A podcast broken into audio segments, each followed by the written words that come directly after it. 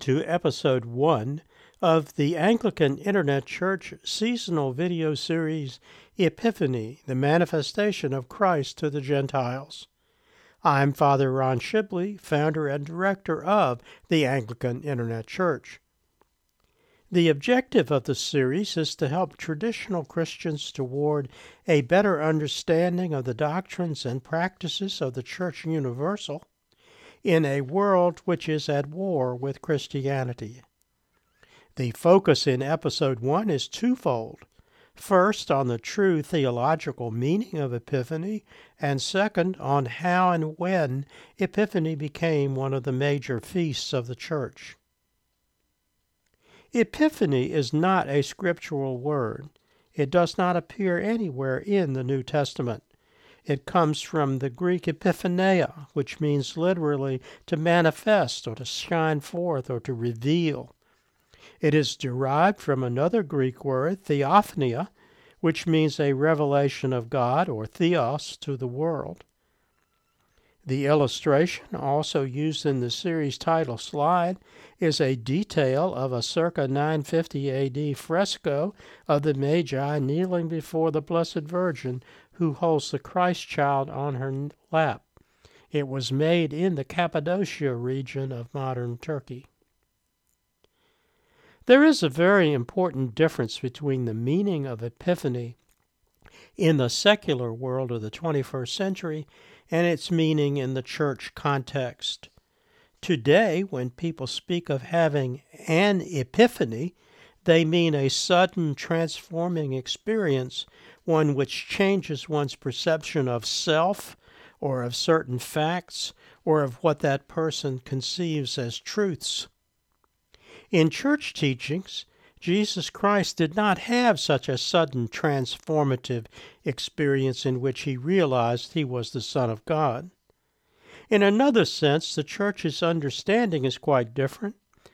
When we celebrate the Feast of the Epiphany in the church, we are not celebrating a single event, but a series of events in which Jesus revealed himself or shone forth or manifested himself to the broader world of the Gentiles, a word which comes from the Hebrew word for the non Jewish nations.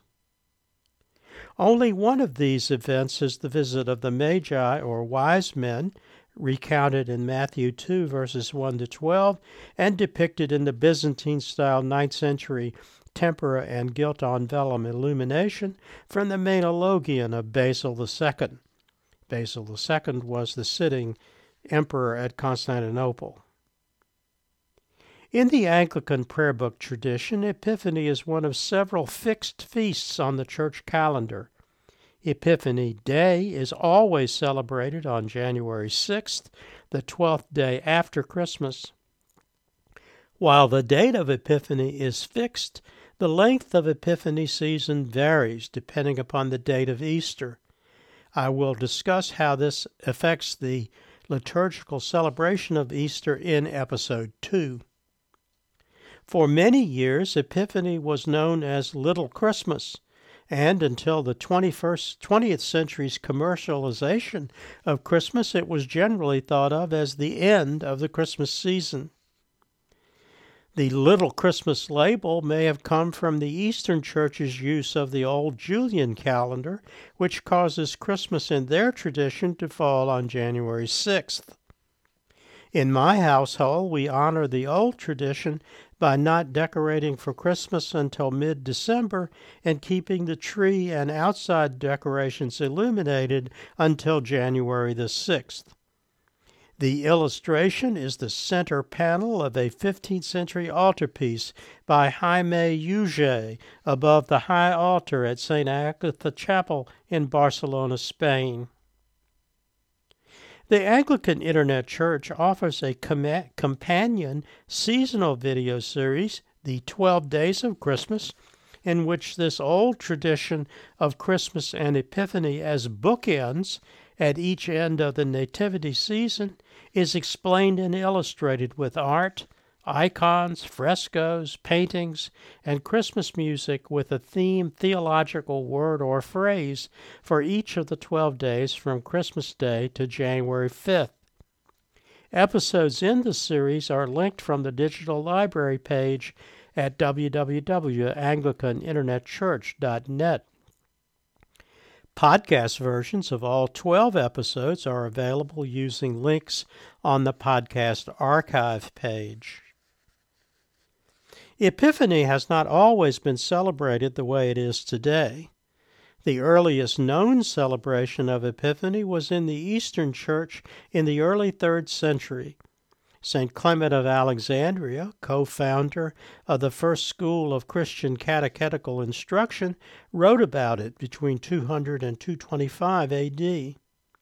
In these earliest celebrations of Epiphany in the Eastern Church included the celebration of Christ's Nativity. The illustration is an engraving of the Nativity by Gustave Doré from Doré's English Bible, an illustrated Bible very popular in England in the late 19th century. At these early times in the life of the Church in the East, Christ's birth on Christmas Day was explained as the first manifestation or showing forth or shining forth of Christ to the Gentiles. By the testimony of St. John Cassian, it is clear that as late as the early 5th century, the early tradition was maintained in both the East and the West. Many Anglicans who have attended Epiphany services at an Eastern Orthodox church have been surprised to find that the Orthodox Christian service still commemorates the baptism of Christ, which in the Anglican prayer book tradition is one of seven such manifestations during Epiphany season. The illustration is a three stained glass window panel in a larger display in the south transept at St. Eustache Church in Paris, France. The earliest known liturgical celebration of Epiphany as a separate feast in the Western church tradition did not happen until the middle of the 5th century, largely owing to the influence of Pope Leo the Great, who ruled at Rome from 440 to 461 AD. The new Feast of the Epiphany began with a commemoration of the manifestation of Christ to the Magi popularly called the Adoration of the Magi. The contributions to the Church of St. Leo are the subject of episode 29 in the AIC video series, The Lives of the Saints, second series, which is linked from the digital library page at www.anglicaninternetchurch.net. The illustration is a painted bas relief adoration of the Magi in the modern Western Church style, probably somewhere in Central or Eastern Europe. I offer more detail on the development of the Adoration of the Magi theme in Episode 2. These new observations of Epiphany also included the Feast of the Transfiguration. At the Basilica of St. Mark in Venice, mosaics added in the 10th through the 14th century depict the Transfiguration as part of Epiphany season in the Roman Catholic tradition. Today, of the major Protestant denominations, the Lutherans and Presbyterians still observe Transfiguration on the final Sunday in Epiphany, the last service before Ash Wednesday that marks the start of Lent. Anglicans celebrate Transfiguration as a fixed feast on August 6th. The illustration is a 14th century Orthodox icon of the Transfiguration in Bucharest, Romania. In the Anglican prayer book tradition using the 1928 Book of Common Prayer American edition, the season of Epiphany officially begins on January 6th, the day after the last of the 12 days of Christmas. There can be as many as six Sundays after Epiphany, with the number dependent upon the date of Easter. Each service is focused on one of six manifestations of Christ to the Gentile world. I close episode 1 with the collect for Epiphany which Archbishop Thomas Cranmer adapted from the Gregorian Sacramentary and which is read during the octave of Epiphany, that is, the eight days beginning with January 6th. O God, who by the leading of a star didst manifest thy only begotten Son to the Gentiles, mercifully grant that we who know thee now by faith may after this life have the fruition of thy glorious Godhead through the same thy Son, Jesus Christ our Lord. Thank you for joining me for episode 1.